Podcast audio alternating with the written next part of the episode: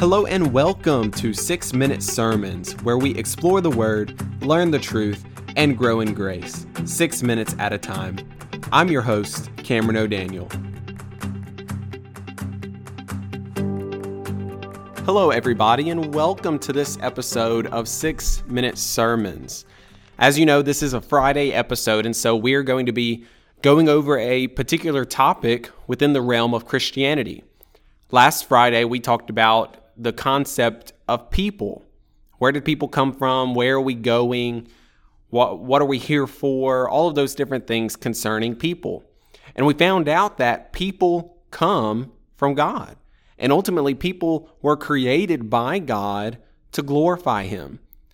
Also, we learned that God loves all people because all people come from Adam and Eve. And so God loves all people.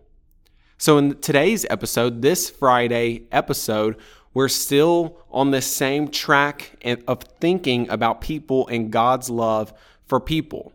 And we're going to be talking about evangelism. We're going to be talking about evangelism. Now, what exactly is evangelism? That's that's sort of a big word. In fact, most Christians in America would be considered evangelical. You've probably heard that if you watch the news or or any other things. But simply put and biblically put, an evangelical or somebody who evangelizes is a Christian who shares the gospel. That's essentially all that it is. Just somebody who is sharing the gospel. Now, why do we even have to share the gospel? Why do Christians have to share the good news of Jesus Christ?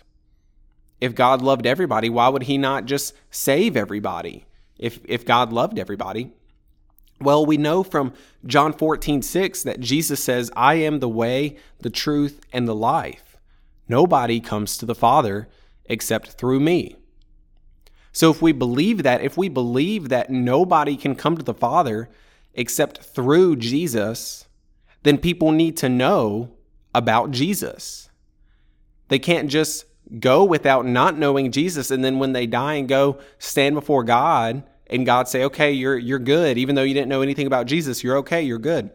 No, we have to tell people about Jesus.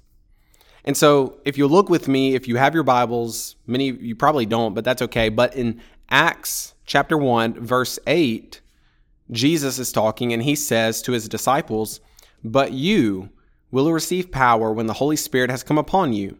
And you will be my witnesses in Jerusalem and in all Judea and Samaria and to the ends of the earth.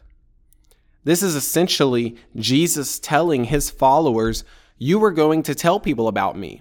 And you're going to tell people not only in your hometown of Jerusalem, not only in some, uh, Judea, which is the country or the county in which you're in, but not in, and not only Samaria, but to the ends of the world. You're going to go far and wide telling people, being my witnesses about the gospel.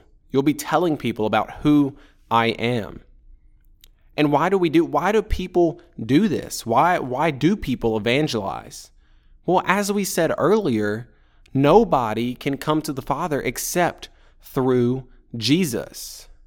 Evangelism is not some form of colonialization or some form of con- conformation where we're conforming people to try to be a certain way or be moral or be good. That's not what evangelism is. And if somebody has tried to, quote, share the gospel with you and they are giving you, you a moralistic view of life, then that's not the gospel.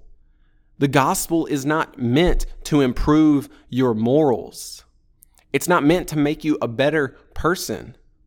The gospel is meant to make a dead person alive, to make a lost person found. Our good works, our righteousness accounts for nothing in the economy of God. It's all of Jesus' righteousness. And evangelism is sharing that righteousness with other people so they can experience it and so they can be saved from their sins. And that is what evangelism is. Dear Lord, we thank you for this day and we thank you for showing us in the Bible where we have evangelism. And I pray that you would motivate us Christians to evangelize those around us who are lost. In Jesus' name I pray. Amen.